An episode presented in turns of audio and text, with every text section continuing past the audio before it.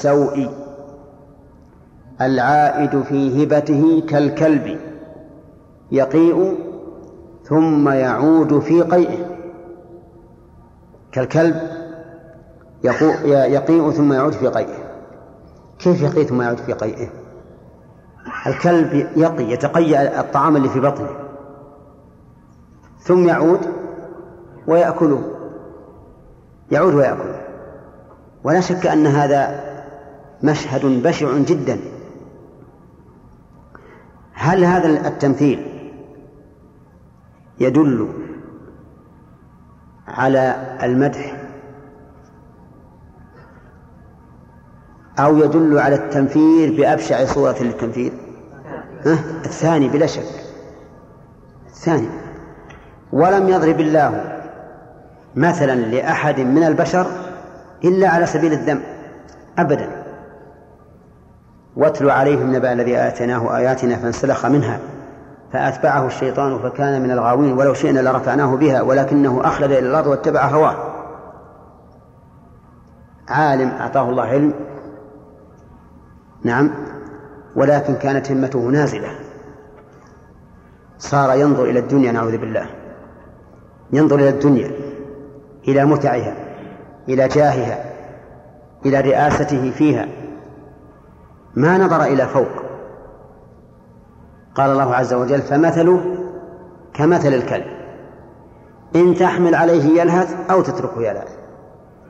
لأن هذا العالم مراده الدنيا فلا يمكن أن يشبع. إن قل المال فهو يلهث يبيه وإن كثر يلهث أيضا يبي أكثر. هل هذا على سبيل المدح ولا على سبيل الذم؟ ها؟ على سبيل الذم. ولهذا لو قلت لأي واحد يا شبيه الكلب لأمسك برقبتك. صح ولا لا؟ وقال تعالى مثل الذين حملوا التوراة ثم لم يحملوها كمثل الحمار. يحمل أسفارا. الحمار من أبلد الحيوانات من أبلد الحيوانات. ولهذا صار هو من أدل الحيوانات. من أدل الحيوانات بالأمكنة لأنه ما عنده التفكير حتى يغطي عليه دلالة دلالة المكان. ولذلك يقول بعض الناس كلما كان الإنسان أكثر تفكيرا صار أقل دلالة على الأمكنة. لو تردد على البيت أربع مرات خمس مرات ما يدل. لأن تفكيره أعلى من أن يتعلق بالأمكنة. والحمار يقولون من أدل الحيوانات لأنه أبلد الحيوانات. نعم. ضرب الله هؤلاء بأنهم كمثل الحمار يحمل أسفارا. أسفار كتب مفيدة. الحمار اللي يحملها ما ما يستفيد. على سبيل الذم ولا على سبيل المدح؟ طيب. وقال النبي عليه الصلاة والسلام العائد في هبته كالكلب يقي ثم يعود في قيئه. على سبيل؟ ها؟ الذم. وقال النبي عليه الصلاة والسلام الذي يتكلم والإمام يخطب يوم الجمعة كمثل الحمار يحمل أسفارا. ها؟ ذم ولا مدح؟ ذم. طيب. إذا نأخذ قاعدة ما ضرب ابن آدم مثلا بشيء من الحيوان إلا على سبيل إلا على سبيل الذم. صار الرجوع في الهبة اللازمة. ما هي اللازمة؟ التي حصل فيها القبض. لا يجوز الرجوع فيها إلا الآن. والدليل ذكرنا دليلا وتعليلا. الدليل إيش؟ قول النبي صلى الله عليه وسلم ليس لنا مثل السوء العائد في هبته كالكلب يقيء ثم يعود في قيئه. والتعليل أن الموهوب له قد ملك الهبة ودخلت في ملكه فلا يجوز أن يستردها الإنسان. طيب. هذا التعليل ربما يقول قائل إنه تعليل عليل لأنه لو استردها يستطيع الموهوب له أن يمانع. فنقول إن الموهوب له قد لا يستطيع أن يمانع. وقد يستطيع أن يمانع ولكن لا يمانع خجلا. لأنه يقول هو الذي أعطاني إياها كيف أمنعه؟ والمنع خجلا كعدم المنع يعني لا, لا أثر له. ومن العجائب والعجائب جمة. أن بعض العلماء قال إنه يجوز أن يرجع الواهب في هبته اللازمة لأن النبي صلى الله عليه وسلم شبهه بالكلب والكلب غير مكلف وأكله من قيئه ليس بحرام. صحيح هذا؟ لا هل الكلب مكلف ولا غير مكلف؟ ها؟ غير مكلف هل أكله من قيئه إذا تقيأ ثم رجع فيه حرام عليه ولا غير حرام؟ غير حرام يقول فلما شبه النبي صلى الله عليه وسلم رجوع الواهب في الهبة في الهبة بفعل مباح دل على جوازه جواز رجوع الواهب في هبته اللازمة سبحان الله. يعني بعض الأحيان تكون أقوال العلماء من أغرب ما يكون. تقول كيف يقولها عاقل فضلا عن العالم. فيقال يا سبحان الله الرسول صلى الله عليه وسلم يشبه الإنسان بالكلب ثم تقول أنت فعله مباح. أنا أوافقك على أنه مباح بشرط أن ينقلب كلبا. إذا انقلب كلبا فأنا أقول مباح يرجع في هبته. ولا لا؟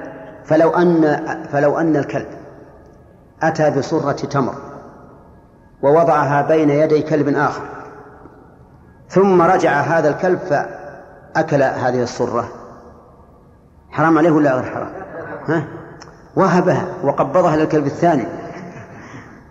نقول هو حلال؟ لأنه غير مكلف. فهذا الرجل إذا إذا انقلب كلبا ووهب فلا بأس. ثم إن الحديث يقول ليس لنا مثل السوء. ليس لنا هذا تبرؤ منه. فكيف تقول أنت إنه حلال؟ على كل حال هذا القول لولا أنه ذكر ما قلته لكن أنا أريد أن أبين لكم أن بعض العلماء رحمة الله علينا وعليهم يذكرون أقوالا غرائب غرائب. ثم يوجهون هذه الأقوال بما يشبهون به من الأدلة على وجه أغرب. طيب إذن آه، الصواب أن رجوع الإنسان في هبته اللازمة حرام. طيب هبته رجوعه في هبته غير اللازمة. كما لو قال لشخص إني قد وهبتك كتابي. إني قد وهبتك كتابي. زاد المستقنع لكنه ما لم يسلمه له. لأن في البيت مثلا فهل له أن يرجع؟ نعم له أن يرجع. ولكن هل رجوعه وعدمه سواء؟ لا. ليس سواء. لأن هذا خلاف مروءة. ولأنه إخلاف للوعد. يعني أدنى ما نقول فيه أنه إخلاف للوعد. فنقول لك ما دمت. نقول له ما دمت قد وهبته فقد وعدته. أدنى ما نقول فيه إنه وعد. ولهذا نقول لا ترجع. لكن ليس حراما. ليس حراما عليك لأن ظاهر الحديث كالكلب يقيء ثم يعود أن هذا في الهبة المقبوضة المسلمة التي أخرجها الإنسان من ملكه وأعطاها الموهوب له. أما إذا كان لم يخرجها من ملكه وهي في حوزته فإن له أن أن يرجع لكن هذا خلاف المروءة. فينبغي إذا طرأ عليه ما يقتضي أن أن يرد الهبة أن يرجع فيها ينبغي له أن يفعل شيئا أو أن يقول للموهوب له قولا يقتنع به. فيقول مثلا والله أنا أنا وهبتك الكتاب ظنا مني أني أجد في السوق نظيره ولكني لم أجد. فسامحني يا أخي. حينئذ يطيب قلبه ويسهل عليه رجوع هذا في في هبته. أما إذا منع وقال والله أنا هونت فلا بد أن يكون في قلب أخيه شيء. وكل شيء يوجب أن يكون في قلوب إخوانك شيء عليك فإنه ينبغي لك أن تبتعد عنه. نعم قلنا لك بأن مثل الرجوع ما لم لأن مثل الرجوع قلت أن أحسن قلنا له يجوز لك ان تفعل حرام لانك وعدته فاصلحت نعم لا هذا مو مو اولا خلاف الوعد بعض العلماء يقول ليس بحرام. وانه ان يوفى بالوعد سنة لكن الصحيح أنه واجب. الصحيح أنه واجب. بس هذا الوجوب لا لا يتعلق بمسألة الهبة يتعلق بأمن الخارج وهو الوعد. نعم. هو الذي بدون اي سنه يعني يجوز الوعد شو يقول لو أن الموهوب له رد الهبة هل يجوز للواهب أن يأخذها؟ إيش تقولون؟ نعم. نقول إذا كان لم يقبضها أو لم يقبلها أيضا لأن لابد من قبول وقبض. فإذا كان لم يقبلها فالأمر واضح. لو كان من الأول ردها وقال ما أريدها. أو أنه قبلها لكن لم يقبضها ثم امتنع القبض وردها أو أنه فهذا لا شك أنه يجوز أن يرجع الواهب لأن الهبة لم لم تتم بعد لكن إذا قبضها ثم ردها عليه فهل يجوز أن يقبل أو لا؟ نقول يجوز أن يقبل ما دام ردها عليه بعقد جديد فلا بأس. نعم.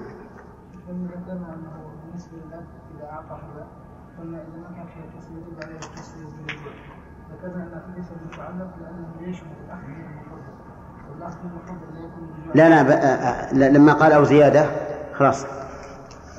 صار الرجوع على المفضل. نعم. وله أن يأخذ ويتملك من مال ولده ما لا يضره ولا يحتاجه فإن تصرف في ماله ولو فيما وهبه له ببيع أو عتق أو إبراء أو أراد أخذه قبل رجوعه أو تملكه بقول أو نية وقبض معتبر لم يصح بل بعده بسم الله الرحمن الرحيم. الحمد لله رب العالمين. والصلاة والسلام على نبينا محمد وعلى آله وأصحابه أجمعين. أه سبق لنا أنه يجب التعديل في أعطية الأولاد. وكيفية الأنداد؟ أن يعطي الذكر مثل حظ الأنثيين طيب ما الدليل؟ الدليل أن الله سبحانه وتعالى الدليل. الدليل على وجوب التعديل. قوله صلى الله عليه وسلم اتقوا الله واعدلوا بين أولادكم. نعم. اتقوا الله واعدلوا بين أولادكم. أحسن. طيب. ما هو الدليل على أن العدل أن يكون للذكر مثل حظ الأنثيين؟ الأخ. قوله تعالى مثل حظ الأنثيين. لا ما ما هي هكذا الآية. يوصيكم الله. طيب. ولا أعدل من قسمة الله. أليس كذلك؟ طيب. آه لو أن شخصا له أخوان شقيقان فأعطى أحدهما مئة والآخر خمسين. الأخ. نعم يجوز ذلك يجوز؟ نعم. تفضل. نعم لكن ليس أولادا له. ليسوا أولادا. إذا المؤلف أولاد. يريد أنا قرابة من غير الأولاد يجوز أن نفضل بينهم نعم. والدليل يقتضي هكذا اتقوا الله وأعدلوا بين أولادكم. طيب. رحمك الله. آه، لو أنه لو فضل أحدهم فكيف المخرج؟ أحد أولاده؟ نعم. إما أن يعطي آه، المفضول ما يساوي ال- الذي تفضل عليه أو يأخذ من الذي هذا طريق. نعم طريق آخر الناس أن ينقص من الذي زاد؟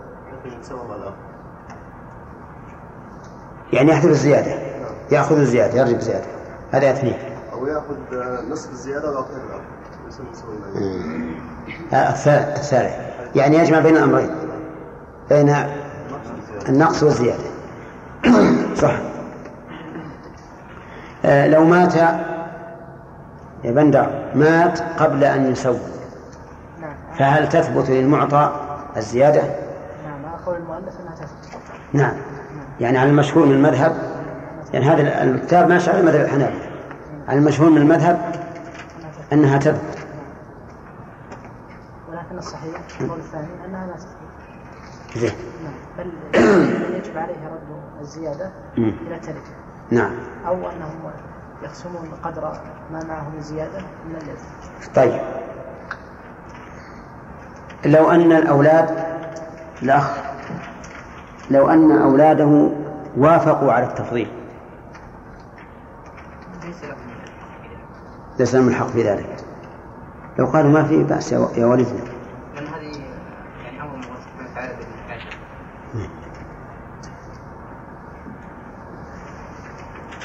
يسمحوا الحق لهم يسمحوا لهم النبي يعني ما إذا إذا إذا سمحوا عن أبيهم فلا بأس. طيب.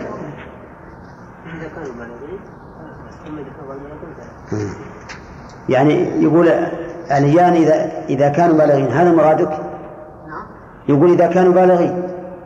إذا سامحوا وهم بالغون مرشدون. هذا مراد هذا مرادك. وأما الصغار فليس فلا عبرة. تمام. زين. لأن هذا حق آدمي. انتبه يا أخ حق آدمي إذا إذا سمحوا فلا بأس. ولكن هل يفرق يا سامي بين أن يسمح قبل العطاء يعني قبل التفضيل أو بعده؟ اي نعم. سمحوا. الذي يؤخذ به سمحوا بعد العطاء. يفرق بين ما إذا سمحوا قبل أن يدفع. يعني لو جاء لو جاءوا شاورهم قال يا, يا أولادي ابن أخوكم هذا قد بر بي وأحسن إلي وعمل معي. اسمحوا لي بعطيه عشرة آلاف ريال. فقالوا ما ما عندنا مانع. كالإرث؟ يكون كالإرث. كيف يجب على إجازتهم بعد الموت. ما لا ما هي وصية ذي حالا هاي بيعطيها الآن. ليس لهم رجوع إذا وافقوا ليس لهم يعني ما يصح يوافقون. طيب. وإذا كان بعد؟ فليس لهم حق وقالوا جاء, جاء إليهم وقال أنا- وهبت ولا أخاكم عشرة آلاف ريال تسمحون ولا لا؟ أيضا يجوز أسقطوا حقا يعني إذا لا فرق بين موافقتهم قبل الإعطاء وقبل وبعده عرفتم؟ وقد يقال بالتفريق لأنهم ربما يعفون بعد الإعطاء خجلا. خجلا لأن هناك فرق بين أن يعطي ثم يرجع ويأخذ وبين أن يشاور قبل الإعطاء. فقد يسمحون بعد الإعطاء خجلا أو خوفا من أخيهم. على كل حال القاعدة في هذا أنه إذا علمنا أنهم إنما سمحوا خجلا أو خوفا من أخيهم فإنه لا عبرة بهذا السماح. لا بد أن نعرف أنهم سمحوا عن عن طيب نفس انتبه يا أخي طيب. هل يج... رجل وهب هدية الله هدية هداية الله هدية هل له أن يرجع فيها؟ هل هي إيجاب قبول فيها؟ أي نعم حصل إيجاب وقبول وقبض ما. لأنها لازم أي لأنها لازمة فلا يرجع فلا يرجع هل عندك دليل؟ نعم ما هو؟ دليل العقل واحد إيه. لأن في الهبة إيه. الهبة يجي مال معنى الغاية تمام. لأنه لما قبلها وقبضها وهذا مثل ماء صارت مالا له يرجع إليه كيرجع على مال الغاية في الغصب نعم أحسنت. و... والدليل الأثري ولا قال رسول الله صلى الله عليه وسلم من قال من ك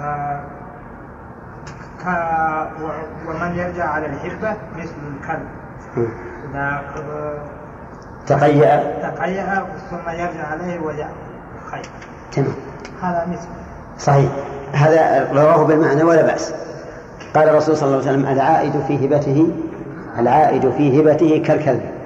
يقيء ثم يعود في قيئه. طيب آه، هناك بعض العلماء فهم الحديث فهما خاطئا. أحمد.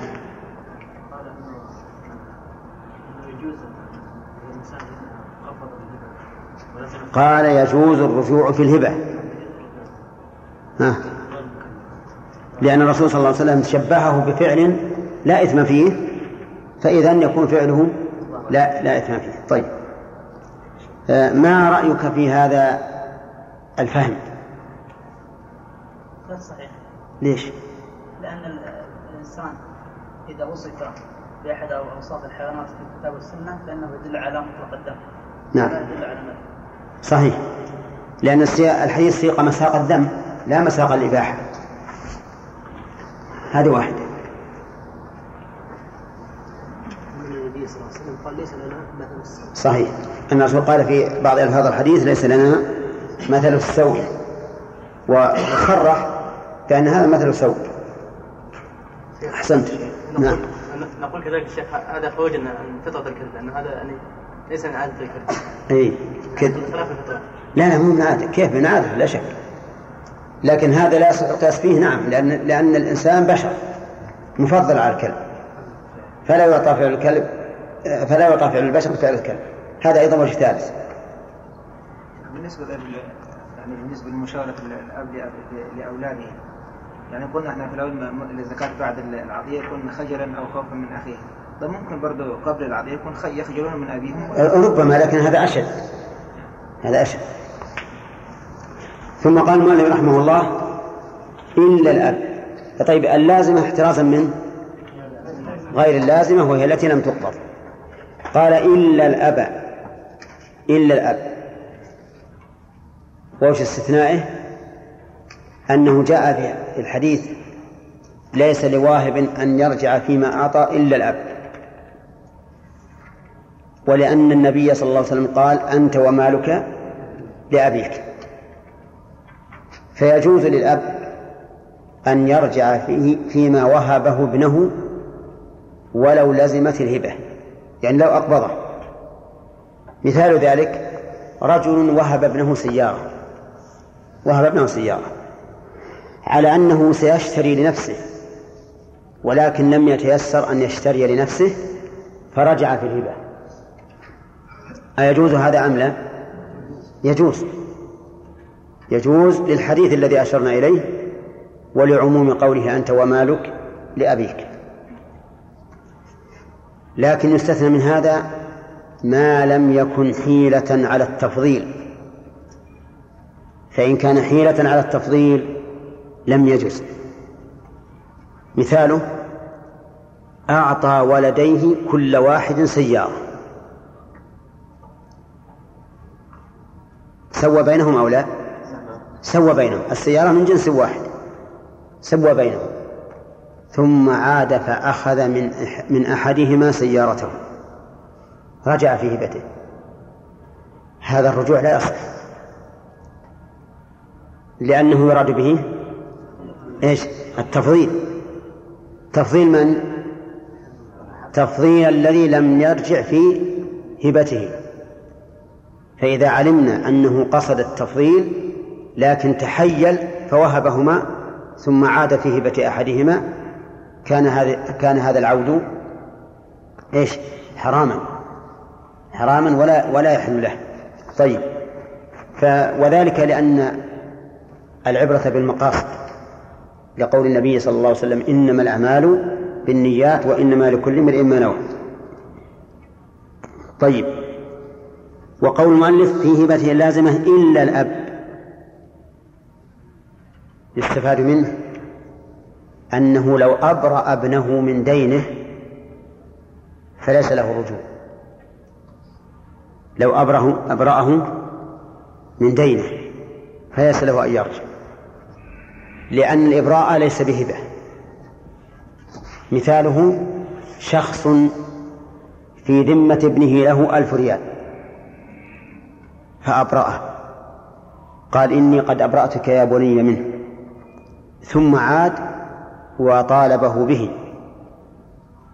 فليس له الحق في ذلك. ليش؟ لأن هذا ليس هبة بل هو إسقاط. والمؤلف يقول أن يرجع في هبته اللازمة. قال وله أن يأخذ ويتملك من مال ولده لا يضره ولا يحتاجه. طيب وله أي للأب؟ دون الجد الأب خاصة ودون الأم له أن يأخذ. مما ويتملك مما لولده إلى آخره. يأخذ ويتملك. الفرق بينهما أن الأخ يأخذ الشيء ينتفع به ثم يرده. والتملك يأخذه على سبيل الدوام يأخذه ملكا له. يقول المؤلف له أن يأخذ وله أن يتملك من مال ولده ما لا يضره ما هذه مفعول يأخذ؟ نعم. ومأخوذ يأخذ مفعول يأخذ ويتملك. يعني تنازعها عاملان ما لا يضره أي ما لا يضر من؟ الولد. ولا يحتاجه. أي لا يحتاجه الولد. مثل شخص له ابن غني وعنده سيارات كثيرة وأموال. فجاء أبوه وأخذ من هذه السيارات سيارة. هذه السيارة لا تضر الولد ولا يحتاجها الولد. يجوز أو لا؟ يجوز. طيب. أما إذا كان يضره مثل أن يأخذ طعاما هو محتاج إليه في ضرورة إليه فإن هذا حرام ولا يجوز. لأن ذلك لأن ذلك يضر الولد. وكذلك لو كان محتاجا له. الولد محتاج ولا يضره لكنه محتاج. مثل أن يأخذ سيارته التي يستعملها. هو لا يضره لو أخذها لكنه يحتاجها. فليس له أن يأخذها. أو يأخذ أباريقه. التي يشرب بها الشاهي والدلة التي يشرب بها القهوة. جاء الوالد إلى بيت ولده وأخذ الأباريق والدلال قال يا أبتي ليش؟ أنا محتاج ما عندي دراهم أشتري. قال ما هو مشكلة. اشرب الشاي والقهوة بالطاسة. نعم. آه يعني الإناء العادي اللي يشربه بالكأس. تندفع الضرورة ولا أو لا تندفع؟ تندفع. بل للآب أن يقول ليس الشاي والقهوة ضرورة. نعم. وإذا قدر أنها ضرورة فهو يقول تزول بأن تستعملها في أي إناء. فيقول له يا والدي إذا جاءني ضيف أأتي بالقهوة والشاي في إناء معتاد إناء, إناء الماء. ما يصير. أنا أحتاج لهذه هل له أن يأخذ من, من, من هذا شيء؟ لا. هو لأنه يحتاج هو لا يضره لكنه يحتاج. فيشترط أن لا تتعلق به حاجة الابن والشرط الثاني أن لا إيش؟ يتضرر به. والشرط الثالث أن لا يأخذه لولد آخر. ألا يأخذه لولد آخر. فإن تملك من ولده من مال ولده الأكبر ليعطيه الأصغر أو بالعكس كان ذلك حراما لأنه إذا حرم التفضيل من مال الوالد الخاص فتحريمه بأخذه من مال الولد الآخر من باب من باب أولى. طيب. الشرط الرابع أن لا يكون وسيلة للتفضيل. أن لا يكون وسيلة للتفضيل. مثاله أعطى كل واحد من ابنيه مسجلا. فسوى بينهما. ثم تملك من مال ولده الثاني راديو يساوي المسجل الذي أعطاه. من أجل أن يتميز الولد الثاني؟ بإيش؟ بالمسجل. هذا أيضا لا يجوز. إذا كان وسيلة للتفضيل. فالشروط إذن أربعة. نعم.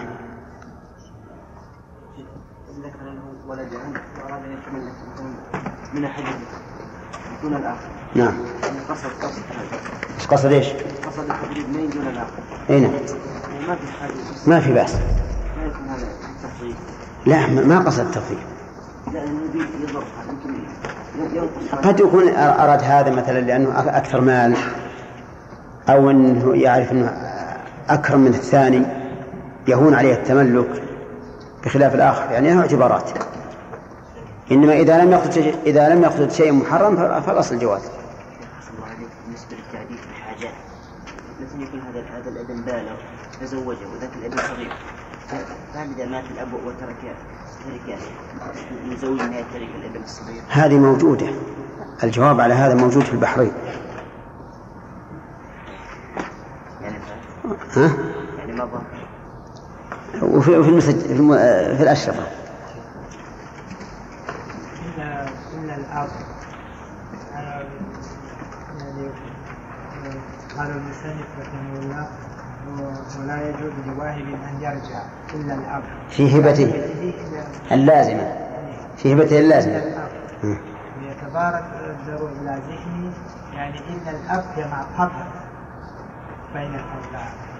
حتى ما حتى يجي توافق مع مع قول الرسول صلى الله عليه وسلم من وهب ويرجع عليه مثل. وكذلك في الحديث الأول فاعدلوا بين أولادكم تقول لا اعدلوا بين أولادكم. سمعتم كلامه؟ ها؟ نعم يقول يتبادر لذهني أن قوله ولا يجوز لواهب أن يرجع في هبته اللازمة إلا الأب يعني بذلك إلا الأب فيما وهبه لولده فيما فضل به أقول هذا ليس بصحيح لأن رجوعه فيما فضل به واجب. والمن كذلك عام طيب لكن أنا قلت لكم أنا إن فيه دليل وتعليل. الدليل أنه جاء في الحديث عن الرسول عليه لا يجوز لواهب أن يرجع فيما أعطى إلا الوالد فيما يعطي ولده. جاء في الحديث هكذا استثناء والشيء الثاني أنه إذا جاز أن يتملك مما مما من مال ابنه جاز أن يرجع فيما أخذ نعم. لو قلنا ما, ما لم ما لم يكن وسيلة إلى إلى تفضيل. هو الآن يعني إذا أخذ سيارة سيارة من ابنه هذا يعتبر تفضيل وميز أحدهما أيضا وهو لم يرد التفضيل. لكن هذا الآن ترك هذا بغير سيارة وهذا معه سيارة. نعم. يعتبر هذا تفضيل أيضا. لا ما ما, ما هو تفضيل. أصلا أصلا قد سوى بينهم. في الأصل سوى بينهم. ف... فلما سوى بينهم وت... وتملك كل واحد ملكه فله أن يأخذ ما شاء من الآخر. ما في شيء. نبينا محمد وعلى آله وأصحابه أجمعين. قال المصنف رحمه الله تعالى فإن تصرف في ماله ولو فيما وهبه له ببيع أو عتق أو إبراء أو أراد أخذ أو أراد أخذه قبل رجوعه أو تملكه بقول أو نية أو تملكه أو تملكه. نعم. أو تملكه بقول أو نية وقبض معتبر لم يصح بل بعده. وليس للولد مطالبة أبيه بدين ونحوه إلا بنفقته الواجبة عليه فإن له مطالبته بها وحبسه عليها. بسم الله الرحمن الرحيم. الحمد لله رب العالمين والصلاة والسلام على نبينا محمد وعلى آله وأصحابه أجمعين.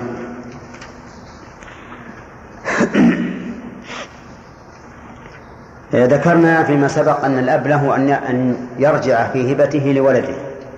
إلا؟ للأب أن يرجع فيما وهبه لولده.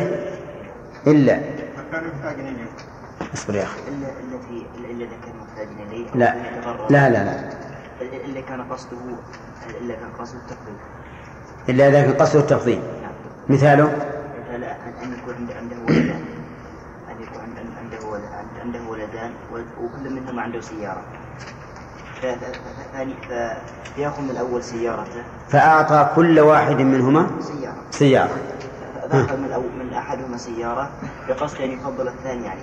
هذا لا يجوز. هذا لا يجوز. واضح يا جماعة؟ طيب. إذا قصد التفضيل مثل أن يعطي ابني ابنيه سيارتين ثم يرجع في عطية أحدهما. وأصل إعطاه السيارتين من أجل أن يخص أحدهما بالسيارة لكن جعل هذا تسترا. طيب. هل يجوز أن يأخذ الوالد جميع مال ولده؟ بقدر ما يحتاج الأب ولا يضر للولد ما يحتاج إلى يجيب ولد نعم. إذا ليس للأب أن يأخذ إلا ما يحتاج إليه؟ إلا ما يحتاج إليه. يحتاج الأب إليه إيه يعني لا يجوز للأب أن يأخذ من مال ولده إلا ما يحتاج إليه. نعم. فأما ما لا يحتاج إليه فلا يجوز. نعم. إيه. وكذلك في مال مال الولد إذا كان مغدرا للولد والولد محتاج إليه زين. لا يأخذ. إذا أن يكون الوالد محتاجا إليه. نعم. وأن لا يكون الولد محتاجا إليه أو مضطرا إليه. مغدرا له أي الولد زين. نعم. جمال. يجوز للوالد أن يأخذ من مال ولده ما يشاء حتى وان لم يكن له بح- بحاجه إليه بشرط أن لا يضر بالولد ولا يكون الولد محتاجا إليه. طيب. زين. في زيادة. عندك أيضا أنه لا يأخذ منه بحيث أنه يعطيها لولد آخر. نعم. طيب. ولا يكون وسيلة هذا. نعم. المهم السؤال الآن. هل يجوز للوالد أن يأخذ جميع مال الولد؟ نعم. ها؟ يقول الرسول صلى الله عليه وسلم أنت نعم ولا لا أن تقول؟ نعم. نعم. يقول الرسول صلى الله عليه وسلم أنت؟ وما تملك أنت ومالك. إيه. إذا كان موجود في أحد الشروط الأربعة كان يحتاج إلى هذا معلوم إذا سلبه ملكه ماله كله بيتضرر. إيه. أبرأ من دين أصبر ما أصبر بارك الله فيك. أنا سمعت تصور تصور جدار نعم. لأن ماله يقول وله أن يأخذ من من مال ولده. انتبهوا. المؤلف عبارة المؤلف وله أن يأخذ ويتملك من مال ولده. من مال. واضح؟ طيب ما الفرق بين قول المؤلف أن يأخذ وقوله أن يتملك؟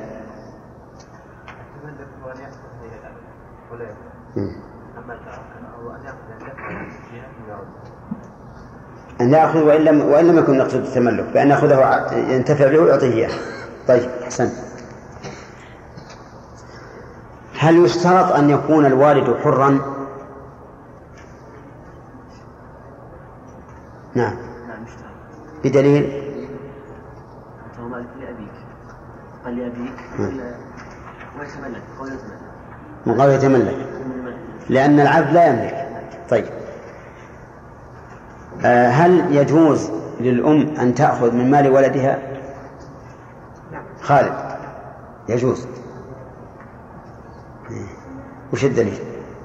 إيه. ها،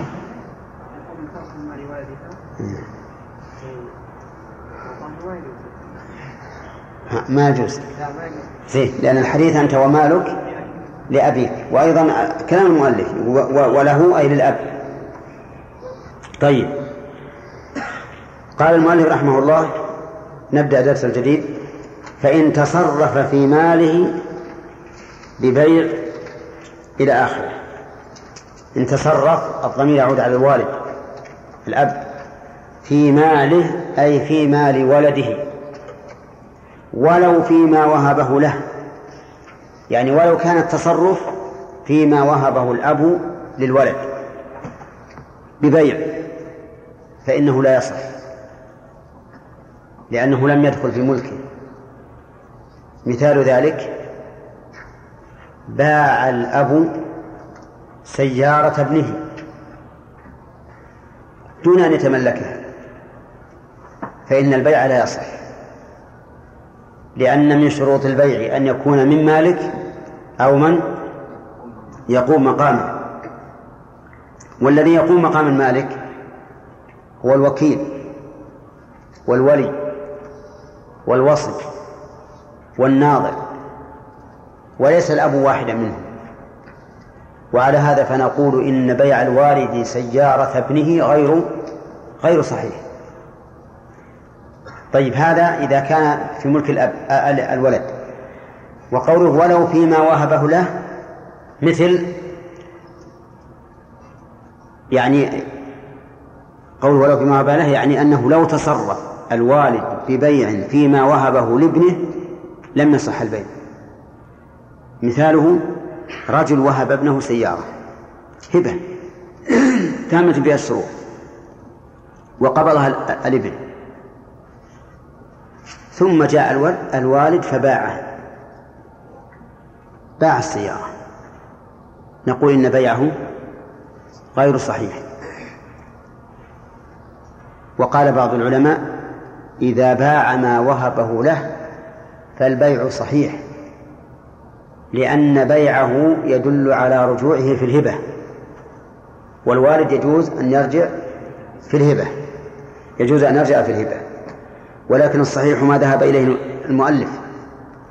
إلا إذا قصد الوالد بهذا التصرف أنه راجع في هبته فحينئذ نقول إنه رجع في هبته فلما رجع دخلت في ملكه فباعها بعد دخولها في ملكه.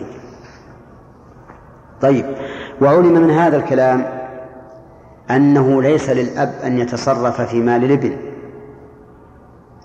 لا ببيع ولا بإعارة ولا بإجارة ولا غير ذلك.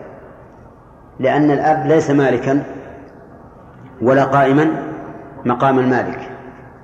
اللهم إلا إذا كان الولد صغيرا يحتاج إلى ولاية فهذا شيء آخر. طيب قال ببيع أو عتق. يعني إن تصرف بعتق مثال مثل أن يعتق عبد ابنه. دخل الأب يوما من الأيام ووجد العبد قد أتى بعمل طيب يشكر عليه. فقال أنت حر لعملك هذا العمل. والعبد للولد فهل يصح العتق؟ لا لأنه أعتق ما لا يملك. فإن قال تملكتك ثم أعتقتك فهذا يصح. لأن إذا قال تملكتك دخل في ملكه فإذا اعتقه بعد دخوله في ملكه نفذ العتق. قال أو إبراء. أو إبراء.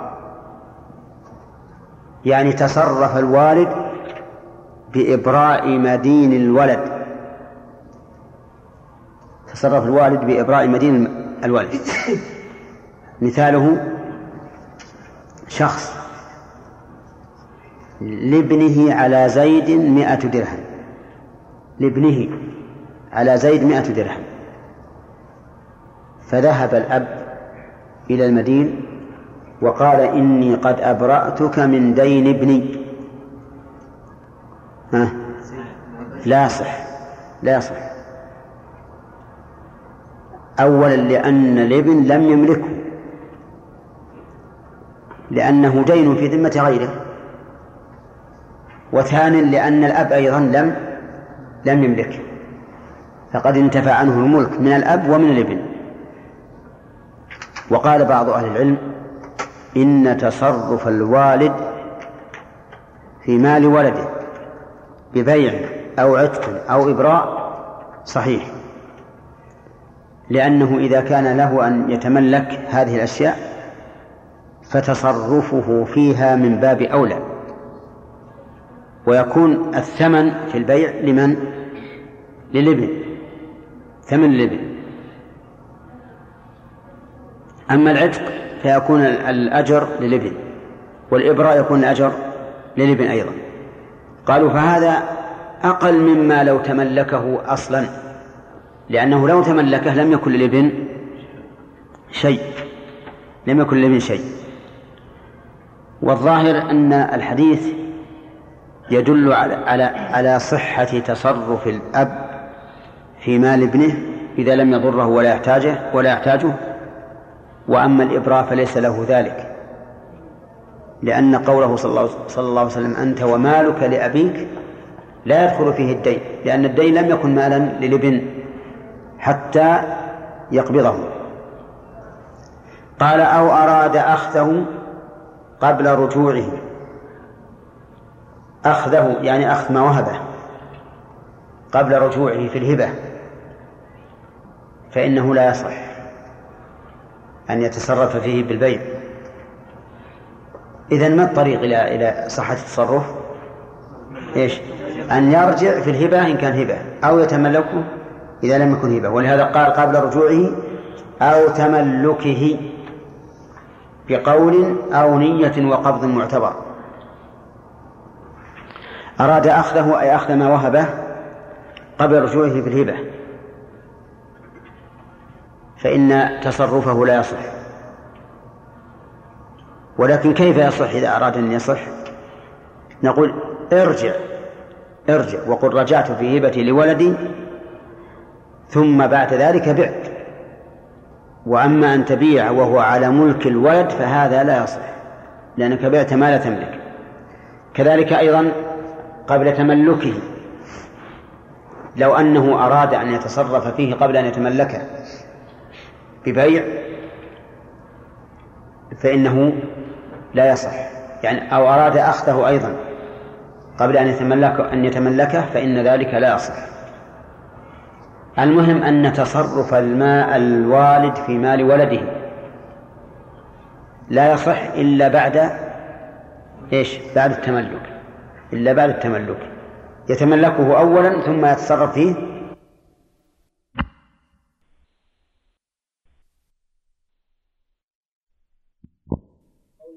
وقبض معتبر. اشترطنا القبض لأن الهبة لا تلزم إلا بالقبض. فلو أراد الوالد تملك مال ولده وتصرف فيه قبل أن يقبضه فالتصرف غير صحيح لأنه لا بد من القبض.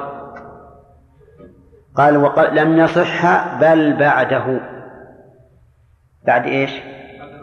بعد الرجوع في الهبة وبعد التملك في غير في غير الهبة. ثم قال المؤلف رحمه الله وليس للولد مطالبة أبيه بدينه بدين ونحوه. نعم. لا يجوز للولد أن يطالب أباه بدين أو عين أو غير ذلك. لأنه إذا كان للأب أن يتملك فإنه ليس لك حق في مطالبته أنت ومالك لأبيك.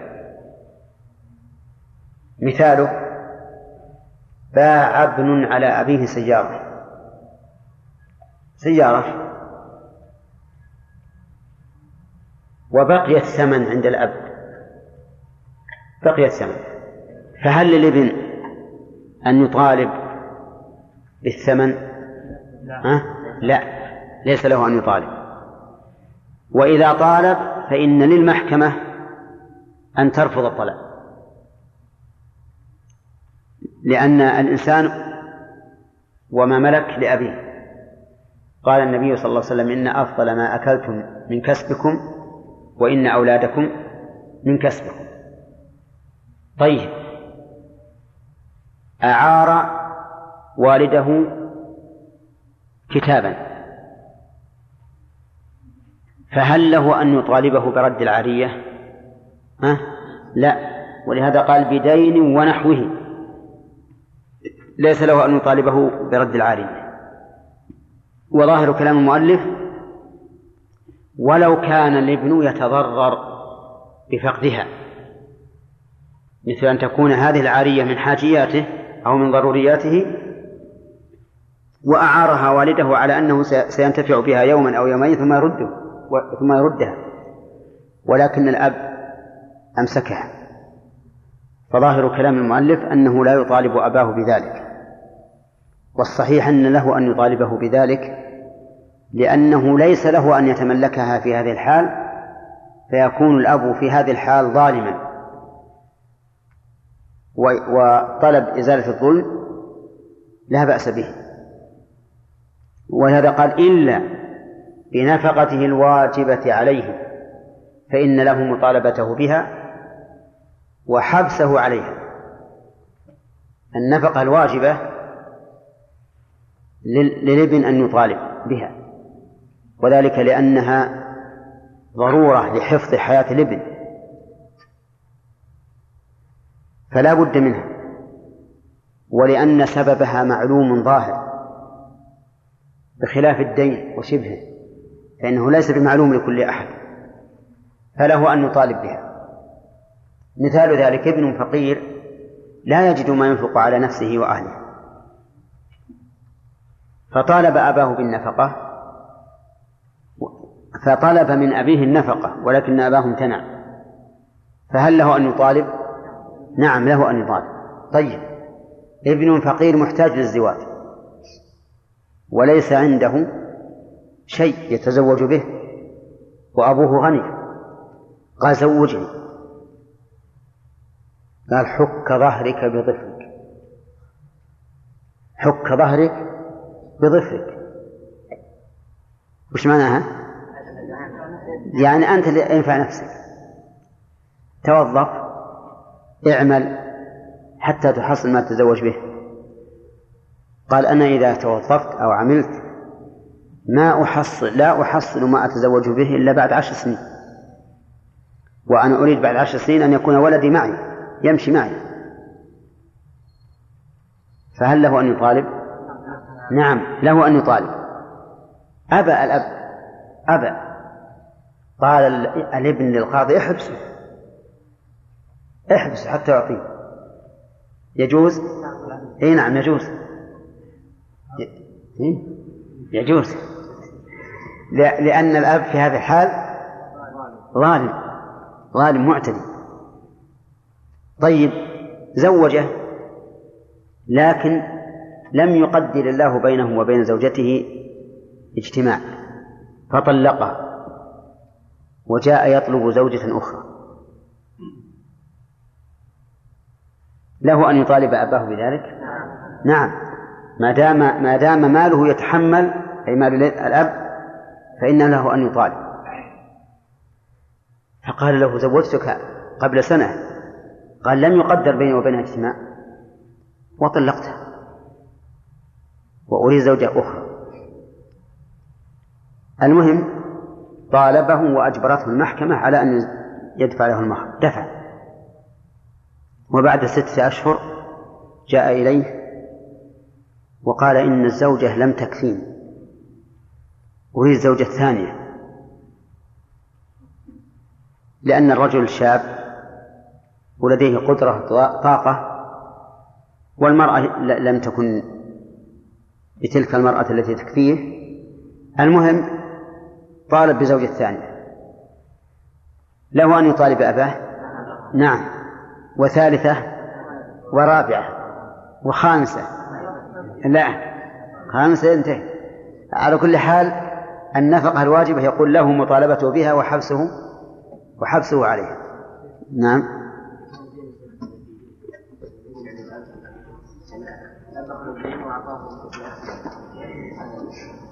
إي نعم. وشلون؟ اخذ الدين من ولده واعطاه هل يكون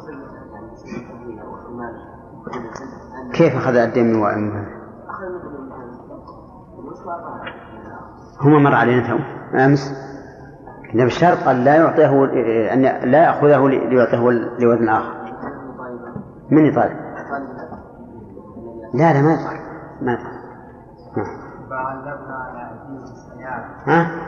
باع باع اللبن على أبيه. نعم. السيارة نعم. مؤجلا بالشهر بين شهرين. نعم. وبعد وعد الأب معه أنا أعطيك هذا القيمة بعد الشهر. يعني وعد معه نعم. بعد الشهر ما أعطى نعم. ابن في المحكمة. نعم. والمحكمة طلب الأب هل يحكم على الأب؟ لأن قال الله تعالى يا أيها الذين آمنوا أوفوا وهذا أوفوا بالوعد إن العهد كان مسؤولا والأب عهد معه وكيف ما يحكم الوعد فهمت ما قال؟ يقول إن الابن باع على أبيه سيارة بثمن مؤجل فحل الأجل وطلب الابن الثمن ولكن الأب لم يوفق. هل له أن يطالب أباه عند المحكمة؟ لا. لا. ما يمكن يطالب إلا بالنفقة الواجبة فقط. لا بثمن المبيع ولا ولا غيره. ها؟ والآية ليس على العموم لا ما هي على العموم. لأن, لأن هذا ما يجوز. أصلا مطالب أنت ومالك لأبيك. حديث أنت ومالك لأبيك الأم إذا كانت تقوم مقام الأب هل لها تتملك؟ لا في قول في قول إن الأم تتملك وفي قول أيضا إن الجد ابا الأب يتملك لكن ظاهر السنة أن الذي يتملك هو الأب فقط نعم شيخ الله إليك إذا كان طرف الإبن؟ إذا كان طرف الإبن من زوجاته ليس بسبب أن الزوجة أو أو أنه لم يوفق بينهما. وإنما بسبب سوء خلق هذا الولد أو أنه رجيع الطباع ما حد يسأل عليه. فيتزوج ويطلق ويتزوج ويطلق. يلزم الأب والحاكم هذه. والله ظاهر ما يلزم لأن حتى هذه في في إعطائه المال ليتزوج به. فيه أيضا إعانة الله على كونه كل شهر أو شهرين يعني يتزوج وهذا ضر عليه وعلى أهله. نعم. الله عليك هل يشترط أن يكون الأب حسن التصرف؟ لبعض الآباء ليس حسن التصرف يأخذ مال ابنه وينفق في الأشياء الغير أو في أشياء تافهة هذا يمنع منه. يمنع منه لا لأنه ليس له أن يتملك لكن لأنه يصرف ماله في الفائدة. لأن الأب في هذا الحال نقول تملك الآن خذ من مال ولدك لكن ما يمكن تصرفه في شيء محرم. فإذا لم يوجد سلطة إذا لم يوجد سلطة تمنعه من صرفه في المال في الوجه المحرم فللابن أن يمتنع. لكفه عن المحرم. إذا كان مثلا الابن طالب علم وقال لأبيه أنا يعني نيتي أن أطلب العلم ولا أريد أن أعمل. سأتزوج وتنفق علي لأن النفقة واجب علي. نعم. قال يا الأب أنت الآن رجل يجب أن تعمل. فقال لا أنا ما أعمل. لا ما يلزم ما دام يطلب العلم أما يقول لا أبقى إذا بتفرغ أنا أنا أحب الأصحاب والأصدقاء. كل ساعة بروح لصديق ولا نبعان. هذا له أن يقول له. لأن لأن التفرغ لطلب العلم يوجب النفقة حتى أنه يجوز أن يأخذ من الزكاة. لكن التفرغ للعب واللهو يقول أنت قادر على التكسب ولا يجب عليك نفقة. ما لا يجب لك علي نفقة. نعم. أي نعم. بعد ما حل الوقت الذي يعني ينبغي ان فيه القيمة أخذ السيارة ولم يعلمها وباعها هل يجوز ذلك؟ لا ما يجوز. لأنه ملك الأب. نعم. ها؟ ها؟ في عمر؟ لا محددة بالقدرة على التكسب وأصحابه أجمعين. قال المصنف رحمه الله تعالى فصل في تصرفات المريض. من مرضه من مرضه غير غير مخوف كوجع ضرس وعين وصداع يسير فتصرفه لازم كالصحيح ولو مات منه. وإن كان مخوفا كبرسان وذات الجنب ووجع قلب ودوام قيام ورعاة وأول خارج وآخر سل والحمى المطبقة والربا وما قال طبيبان مسلمان عدلان أنه مخوف. إنه. إنه مخوف. ومن وقع الطاعون ببلده ومن أخذها الطلق لا يلزم تبرعه لوارث تبرعه. لا يلزم تبرعه لوارث بشيء ولا بما فوق الثلث إلا بإجازة الورثة لها إن مات منه وإن عوفي فكصحيح. بس.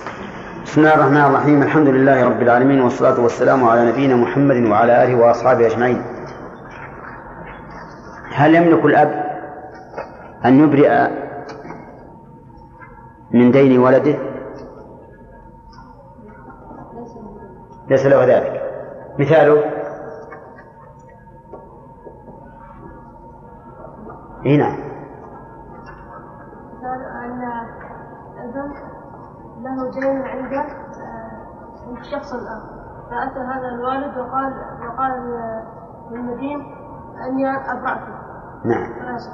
أحسنت. بارك الله فيك. لا يصح لأن الدين ليس ملكا ليس ملكا للابن لا ما بعد ملكه إلى الآن. الدين في ذمة المدين فلذلك لو أبرأ الأب منه لم يملكها. طيب. وهب ابنه سيارة ثم باعها باعها الأب. فهل يصح البيع أو لا؟ لماذا؟ لأن شروط البيع من شروط أن يملكه وهذا لم يملك طيب كيف كيف يمكن أن يصح بيعه لهذه السيارة؟ تملكه بالفعل أو بالقول أي نعم أن يتملكه أولا ثم يبيعها ثانيا طيب هل يملك الأب أن يبيع بيت ابنه؟ ليش؟ لا ما هو محتاج. عنده عشرات البيوت. يعني قبل أن تملك لا يجوز. فنقول الأب تملكه أولا ثم بيعه ثانيا ليكون ملكا. أما أن تبيعه وهو على ملك الابن بدون توكيل من الابن فهذا لا يجوز. طيب. آه شخص له على أبيه مئة ريال. أحمد. هل له أن يطالبها؟ أن يطالبه بها؟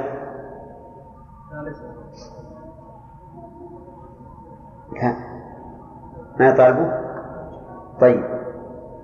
شخص عند أبيه له عارية. اللي وراك. له عند أبيه عارية. هل له أن يطالبه بها؟ تعرف العارية؟ ها؟ طيب. استعار من ابنه. أحسنت. استعار من ابنه شيئا. فهل لابنه أن يطالبه به برده أو لا؟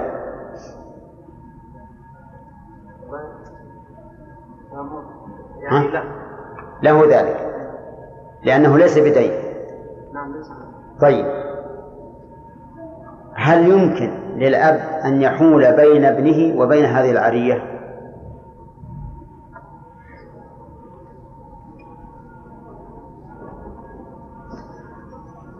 يلا نمشي.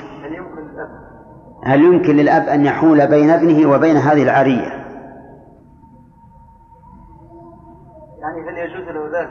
هل. إيه يجوز لا ذلك طيب يعني كيف. صح يمكن أن يحول بينه وبين ابنه فيقول أنا تملكتها أنا الآن أخذتها منك على أنها ملك وحينئذ تخرج عن ملك الابن ولا يمكن أن يطالب بها. استثنى المؤلف رحمه الله من المطالبة بالدين ونحوه استثنى مسألة. ما هي؟ النفقة الواجبة. ما وجه استثنائها؟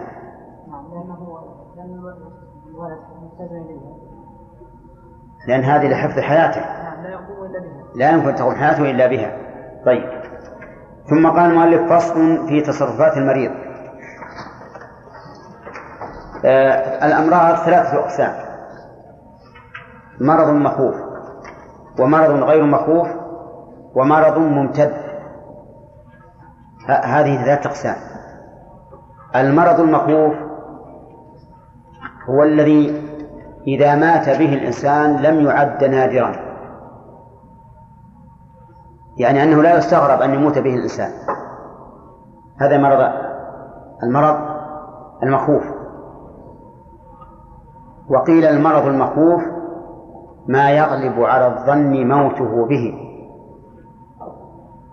وهذا قريب من الأول لأنه إذا كان يغلب على الظن أن يموت به ثم مات يستغرب ولا لا؟ لا يستغرب. وغير المخوف بعكسه هو الذي لو مات به الإنسان لقيت سبحان الله كيف يموت من هذا المرض؟ هذه ليس ليس ليس, ليس هناك عادة في موت الإنسان بهذا المرض. وإن شئت فقل هو الذي إيش؟ لا يغلب على الظن موته به. الأمراض الممتدة هي الأمراض التي تطول مدتها وسيأتي إن شاء الله في كلام المؤلف. مثل السل أمراض السل جذام هذه أمراض تبطئ يعني تدوم مع الإنسان تأخذ سنة سنتين أو أكثر. هذه لها حكم. يقول مالك رحمه الله من مرضه غير مخوف. وهو وهو الذي لا يتوقع, لا يتوقع منه الموت. هذا المرض المخوف الذي لا يتوقع منه الموت ولا يغلب على الظن كوجع ضرس وجع الضرس في الغالب ليس بمخوف. لأن كثيرا من الناس توجعهم أضراسهم وربما يسهرون الليالي منها ولكنه لا يخاف الموت. ولا يتوقع ولا يتوقع الموت. كذلك وجع عين. وجع العين ليس مرضا مخوفا وإن كان مؤلما. لأنه لم تجد العادة إيش؟ في الموت به. وصداع يسير. الصداع وجع الرأس. فإن كان شديدا فإنه مخوف. وإن كان يسيرا فإنه غير مخوف. قال فتصرفه لازم كالصحيح. قول فتصرفها الجملة هذه خبر؟ من ولا جواب من؟ إن جعلنا من اسما موصولا فالجملة خبر إن جعلناها شرطية فالجملة جواب. فتصرف هذا المريض لازم كالصحيح يعني كالذي ليس بمريض لازم يعني نافذ وثابت كتصرف الصحيح. ولو ولو مات من هذا المرض. وذلك لأن هذا المرض لا يتوقع منه الموت والإنسان فيه يرجو الحياة. مثال ذلك رجل يوجعه ضرس فأوقف جميع ماله. أوقف جميع ماله. أو تصدق بجميع ماله. ما حكم هذا هذا الوقف أو الصدقة؟ صحيح. حتى لو مات فهو صحيح. لأن هذا المرض لا يتوقع منه الموت ولا يخاف منه الموت. كذلك إنسان معه صداع يسير. إذا كان الضحى مثلا وأبطأ عن شرب الشاهي أحس بالألم. وإذا شرب له كم من رجال زال عنه الألم. في حال وجع الرأس تصدق بجميع ماله. ما تقولون في هذا الصدقة؟ نافذة. حتى لو فرض أنه مات من هذا المرض فإن التصرف نافذ.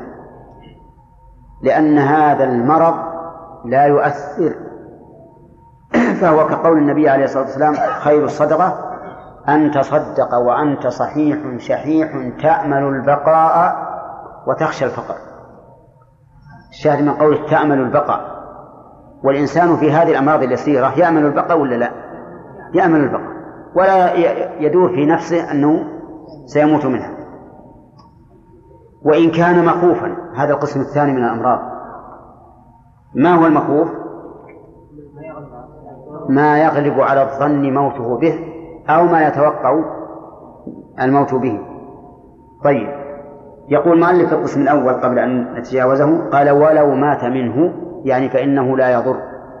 نعم. مثال المخوف كالبرسام. البرسام وجع في الدماغ. يصيب الإنسان ويصحبه ألم شديد وهذيان. هذيان. ما ينضبط. قوله ولا تصرفه. ويسمى عند العامة ها؟ الجلطة لا. يسمى عند العامة أبا دمغة. أبا دمغة. الدمغة يعني معناه شيء يدمغ رأسه. هو ليس كالجلطة الجلطة تؤدي إلى الخدور لكن هذا ليس خادرا هذا يذهب ويجي ويروح يتكلم. لكن يكون كالمجنون. هذا نقول مرض مخوف. ذات الجنب. ذات الجنب مرض مخوف. وهو وجع يصيب الجنب. ويقول الأطباء إن الرئة تلزق بالصدر ثم تتعفن. ويكون النفس عسيرا على الميت على المريض. وربما يموت. وهو حسب التجارب نوعان. نوع يسمونه مذكرا ونوع يسمونه مؤنثا. المذكر لا يبقى صاحبه إلا أيام يسيرة ثم يموت. أربعة أيام خمسة أيام ثم يموت. والمؤنث ربما يبقى شهرا أو شهرين ثم يموت. لكن المعروف أنه أن من أصيب به مات. نسمي هذا مرضا مخوفا. ولكن هذا المرض لا يبرأ منه الإنسان غالبا إلا بالكي. إلا بالكي. ما ينفع فيه حبوب ولا تدليك ولا شيء أبدا. الكي هو المرهم الناجع. ويعرفه الأطباء المختصون. يأتون إلى المريض ثم يقصون أضلاعه. ما بين الأضلاع يهمزه الطبيب يهمزه. فإن أحس بألم جعل فيه علامة. ثم يمشي على أضلاعه كلها إلى الترقوة. ويجعل على كل مكان يقول المريض أنه آلمني يجعل عليه علامة. يعني حبر أو غيره. من أجل أن يكون الكي عليه فإذا انتهى كوى هذه المواضع. كوى هذه المواضع. ثم بإذن الله يبرأ. يبرأ. ويذكر في هذا قصص عظيمة كثيرة. حتى أن بعضهم يبقى يعني شبه مغمى عليه لمدة كثيرة. فيأتيه هذا الطبيب العادي المتمرن في هذا النوع ويقص أضلاعه فإذا قصها المريض الآن لا يشعر ما عنده الشعور إذا إذا وضع أصبعه على محل الألم تحرك ثم يضع عليه علامة. أحيانا ما يخرج هذا الطبيب من المكان بعد الكي إلا وقد انتبه الرجل. انتبه يعني معناه أنها كبعير نشط من عقال فهذا النوع من المرض نعتبره إيش؟ مرضا مخوفا. كذلك أيضا وجع القلب. وجع القلب مرضا مخوفا لأن القلب هو الذي يضخ الدم إلى البدن فإذا مرض فهو خطر على الإنسان. لكن لابد أن يكون مرضا حقيقيا لأنه أحيانا يكون في القلب وجع يعني مثلا في الشهر أو في السنة يحس بألم في قلبه لكن بدون ضعف لأن لأن مرض القلب نوعان. مرض يكون وجعا لكن البدن نشيط ما فيه ضعف. ونوع ثاني مرض وجع لكن يصحبه ضعف ضعف في البدن. فالأخير لا شك أنه من الأمراض المخوفة. والأول إن كان يتكرر فهو من الأمراض المخوفة وإن كان يأتي أحيانا إما بسبب برد أو غير ذلك فهذا ليس بمخوف. الثالث قال ودوام قيام. دوام قيام يعني معناها أن يبقى الإنسان دائما واقفا. كذا؟ لا ما هذا دوام قيام؟ القيام الإسهال. القيام الإسهال. تعرف الإسهال؟ نعم. فإذا دام مع الإنسان الإسهال فلا شك أن هذا مرض مخوف. لأن معناه أن أن الأمعاء لا يبقى فيها الطعام حتى تمتص ما فيه وحينئذ يضعف البدن ويستهلك ويموت. أما القيام أما القيام العارض الذي يكون بسبب تغير الطعام أو شيء آخر فهذا ليس ليس بمخوف. المخوف هو دوام دوام القيام. فيه نوع من أنواع الكريرة أظن يكون فيه دوام قيام. هذا هذا من الأمراض المخوفة. كذلك دوام رعاف الرعاف هو خروج الدم من الأنف. فإذا كان دائما يمشي فلا شك أنه مخوف. لماذا؟ لأنه ينضب الدم ويموت الإنسان. الإنسان أصله علقة دم. وكذلك الأطوار التي تأتي لا بد فيه من الدم. ولهذا قال بعض العلماء في قوله تعالى فأرسلنا عليهم الطوفان والجراد والقمل والضفادع والدم. أن المراد بالدم الرعاف. ابتلوا بالرعاف الدائم. وهذا القول هو الصحيح. وأما من قال من العلماء إن المراد بالدم أنهم إذا شربوا الماء أو أرادوا أن يشربوا الماء انقلب دما. وأن الإناء يكون مع القبطي ويكون مع الإسرائيلي. إذا أخذه الإسرائيلي فهو ماء. وإذا سلمه للقبطي صار دما. فهذا قول باطل وضعيف. لأن الله أرسل عليهم الطوفان يغرق البدر. انتبهوا. الطعام أول ما هو بدر ثم يكون زرع ثم بعد الادخار يكون حب. أرسلنا عليهم الطوفان لإفساد البذر الذي إلى الآن مبذور الجراد يأكل ما خرج من الزرع. لأن مثل جانب من الأرض آه، لم يبذر إلا الساعة هذه. جانب آخر قد نبت. الذي لم يبذر إلا الآن أرسل الله عليه الطوفان فأغرقه. والذي قد نبت الجراد فأكله. الذي مخزن في البيوت أرسل الله عليه القمل. القمل دودة تكون في الحبة فتفسدها. الماء الضفادع. إذا طعامهم فسد من أول البذر إلى المدخر. صح ولا لا؟ البذر الطوفان الزرع القمل المدخر. الشراب ماذا صار؟ قال والضفادع. صار الماء كله ضفادع. كله ضفادع ما يمكن يشرب الواحد منه طيب. الطعام والشراب كله فسد الآن.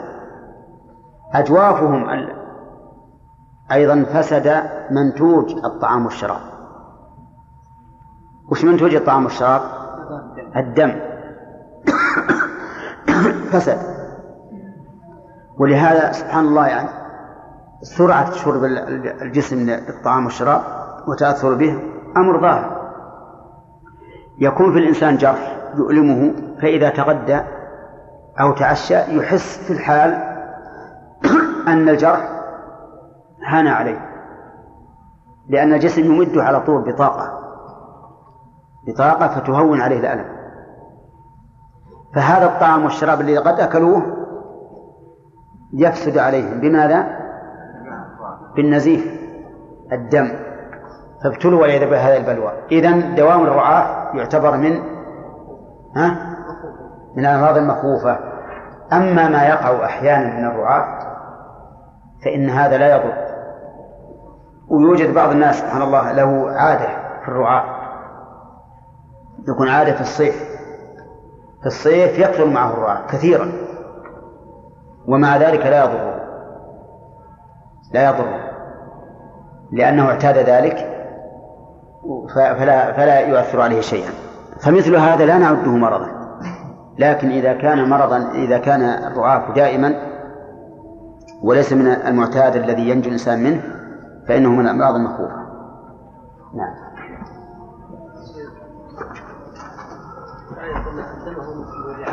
ها؟ نعم. من يقول؟ ليست من الإنسان. ها؟ والجراد والدم اي نعم. ليست من الإنسان. لا الدم من الإنسان. هي إلا الدم. نعم. كيف تصل كل من خارج الإنسان وجزء من الإنسان؟ تقول واحد. لا أبدا. هذا شيء من من مما مما يدل عليه السياق. لأن إرسال الدم وش معنى إرسال الدم؟ لا. إرسال الدم معناه أنه أمطرت السماء دما. ما لكن الله بين أن هذا الطعام. الغذاء لا ينفعهم أفسد عليهم. ثم إذا حل في في أبدانهم أيضا لم لم ينتفعوا به لأنه يخرج منها. نعم. ها؟ صح إيش؟ طهارة وصلاة. أين؟ يعتبر كالمستحاضة. المستحاضة يخرج دمها من فرجها وهذا يخرج من أنفه. جامع استمرار جامع استمرار العرق. إذا صار الإنسان دائما يعرق. نقول هذا يقاس على المستحاضة. لا بس هذا دم. لكن دم من أين يخرج؟ وش تقولون في الجواب على هذا؟ نقول لا ينقض الوضوء هذا. هذا لا ينقض الوضوء. لكن يعني يضر اسم الدم في وقت الصلاة.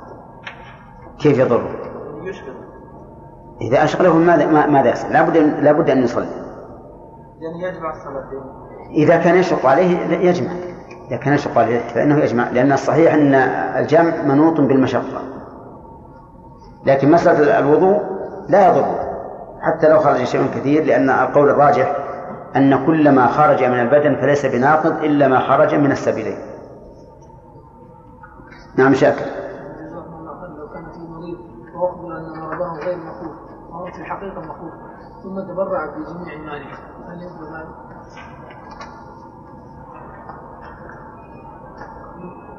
ما تقولون؟ ها؟ يقولون ان إن هذا الر- الرجل فيه مرض مخوف لكن لم يخبر به وهو الآن سليم يعني في ظاهر الحال. فهل نقول إن العبرة بالظاهر أو العبرة بحقيقة الواقع. ها؟ العبرة بالظاهر. العبرة بالظاهر. نعم. ها؟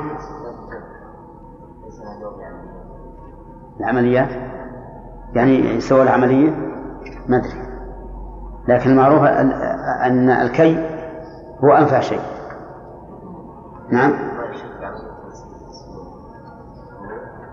ما أدري يمكن. نعم. كثير من الأمراض المخوفة في هذا- العصر ها؟ أقول كثير من الأمراض المخوفة. في هذا العصر لها دواء لا تسمى أمراض مخوفة يعني قد تكون قديمة مخوفة. صحيح صحيح. سيأتينا إن شاء الله. سي- سيمثل الم- المؤلف بالسل. هو مخوف. من الأمراض الممتدة عندهم. نعم. طيب. سبق لنا أن المرض ينقسم إلى ثلاثة أقسام.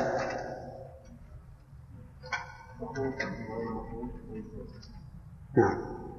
مخوف وغير مخوف وممتد. المرض المخوف حكم تصرف صاحبه. يلا يا. نعم حكم المرض المخوف صحيح اللي غير المخوف. صحيح. ولو مات منه. طيب. أما المرض المخوف فذكره المؤلف. الآن نمشي عليه. قال المؤلف رحمه الله في بيان تعداد الأمراض المخوفة. قال وأول فالج أول فالج الفالج هو الخدورة التي تصيب بعض البدن وهي أنواع قد تكون في بعض في في عضو من الأعضاء. وقد تكون في شق البدن كله وقد تكون في البدن كله وتسمى في عرف المتأخرين الجلطة أو الشلل. هذا يقول المؤلف إن كان في أوله فهو مخوف وإن كان في آخره فليس بمخوف. وهذا واضح لأن الفالج أول ما يصيب الإنسان يخشى أن ينتقل بسرعة إلى بقية البدن فيهلك. فإذا ثبت في مكان ما صار غير مخوف لا بالنسبة للمريض ولا بالنسبة لمن حوله من الناس. يقول هذا الآن خلاص ثبت. ثبت في هذا المكان واستقر. فلا يخشى أن أن ينتشر في البدن. ولكن مع هذا ربما نجعله من الأمراض الممتدة كما سيأتي. وآخر سل. السل معروف مرض معروف يكون في الرئة تتخرق منه الرئة ويضعف به البدن وعلى طول المدة يموت. والسل في أوله ليس بمخوف لأن صاحبه لا يلزم الفراش ولا يتأثر بشيء. أما في آخره إذا أنهاكه حتى أكل لحمه ولم يبق عليه إلا الجلد على العظم فحينئذ يكون مخوفا. وهذا من الأمراض التي يسر الله للناس الآن الحصول على دوائها. فأصبح السل في عهدنا ليس بمخوف لأنهم يعالجونه ويقضون عليه نهائيا. ويبرأ الإنسان منه برءا تاما حتى إنهم أحيانا يقطعون بعض الرئة ولا يتأثر المريض ويسلم من المرض نهائيا. قال المؤلف وأول الفارج وآخر السل والحمى المطبقة والربع الحمى هي الحرارة وهي من فيح جهنم. الحرارة تنقسم إلى قسمين حرارة مطبقة يعني دائمة. يكون المريض دائما في حرارة. الربع هي الحمى التي تأتي في اليوم الرابع. لكنها إذا أتت أنهكت المريض. كل يوم رابع تأتي. فهذه الحمى الشديدة المطبقة أو الحمى الشديدة التي تكون في اليوم الرابع كلها من الأمراض المخوفة. أما الحمى اليسيرة فإنها لا تضر. لا تضر. وليست من المرض المخوف. قال والحمى المطبقة والربع وما قال طبيبان مسلمان عدلان إنه مخوف. اشترط المؤلف لهذا الخبر ثلاث شروط. أن يكون القائل طبيبا فإن كان غير طبيب فإنه لا عبرة بقوله فلو أن شخصا مريضا وصف مرضه لرجل عامي فوضع العامي يديه على رأسه قال أعوذ بالله هذا مرض مميت على طول مخوف هل يؤخذ بقوله؟ ليش؟ ها؟ ليس بطبيب. ليس بطبيب. فلا يؤخذ بقوله. كذلك مسلمان اشترط المؤلف الإسلام في الطبيب. وذلك لأن خبر الكافر غير مقبول. لأن الله يقول يا أيها الذين آمنوا إن جاءكم فاسق بنبأ فتبينوا. فإذا كان خبر الفاسق يجب التبين فيه فخبر الكافر من باب أولى أن يتوقف فيه أو يرد. فلا عبرة بقول الطبيب غير المسلم ولو كان حاذقا مجربا في الإصابة. الشرط الثالث عدلان يعني ذوي عدل. فإن كانا فاسقين ولو بحلق اللحية فإن قولهما لا يقبل. ولو كانا فاسقين ولو بترك صلاة الجماعة فإن قولهما لا يقبل. وعلى كلام المؤلف نعم الشرط الرابع العدد العدد فلا يكفي الطبيب الواحد. ولو كان من أمهر الناس ولو كان تام الإيمان ولو كان عدلا فإنه لا يقبل. لأنه لا بد من لا بد من من اثنين. لا بد من اثنين. فصار اشترط المؤلف لقبول خبر الطبيب أربعة أن يكون طبيبا حقا مسلما عدلا ومتعددا اثنان فأكثر. وذلك لأن هذا من باب من باب الشهادة. من باب الشهادة والشهادة لا بد فيها من الإسلام ولا بد فيها من العدالة ولا بد فيها من التعدد. طيب. ولكن لنرجع ولننظر في في الواقع أو في هذه المسألة على وجه النقاش. فنقول أما اشتراط كونه طبيبا فهذا إيش؟ هذا حق. لا بد أن يكون طبيبا. ولكن ما رأيك لو كان غير طبيب لكنه مقلد لطبيب؟ أي أنه قد سمع من طبيب ماهر أن هذا المرض مخوف. فهل يؤخذ بقوله؟ الجواب نعم يؤخذ. على القول الراجح يؤخذ. لأنه أخبر عن طبيب. فكما أنه في المسائل الشرعية لو أخبرك شخص عن عالم بأنه قال هذا حرام فإنك تقبل قوله ولو كان عاميا إذا كان هذا العامي مقبول الخبر.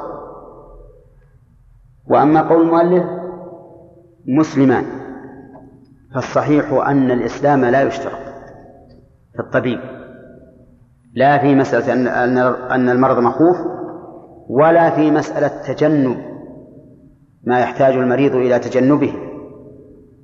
كما لو قال له لا تصم فإن الصوم يضرك فالصحيح أن الإسلام ليس بشرط وإنما الذي يشترط الأمانة إذا كان أمينا. نعلم أن هذا الطبيب أمين وليس له هوى. فإننا نقبل قوله.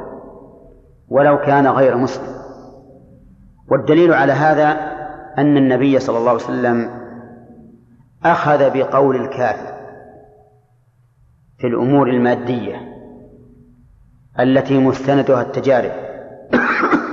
وذلك حين استأجر رجلا مشركا من بني الدير يقال له عبد الله بن أريقط ليدله على الطريق في سفره إلى الهجرة. في, في سفره في الهجرة. فإن النبي صلى الله عليه وسلم استأجر هذا الرجل وهو كافر وأعطاه بعيره وبعير أبي بكر ليأتي بهما بعد ثلاث ليال إلى غير إلى غار ثور. هذا ائتمان عظيم. لا على المال ولا على النفس. أما على المال فقد أعطياه الراحلتين. وأما على النفس فإنه سيدلهما على الطريق. مع أن قريشا قد اشتد طلبها للرجلين للنبي صلى الله عليه وسلم وأبي بكر. وجعلوا لمن أتى به بهما ها؟ مئتي بعير لكل واحد مئة. وهذا الكافر ربما يقول هذه فرصة العمر.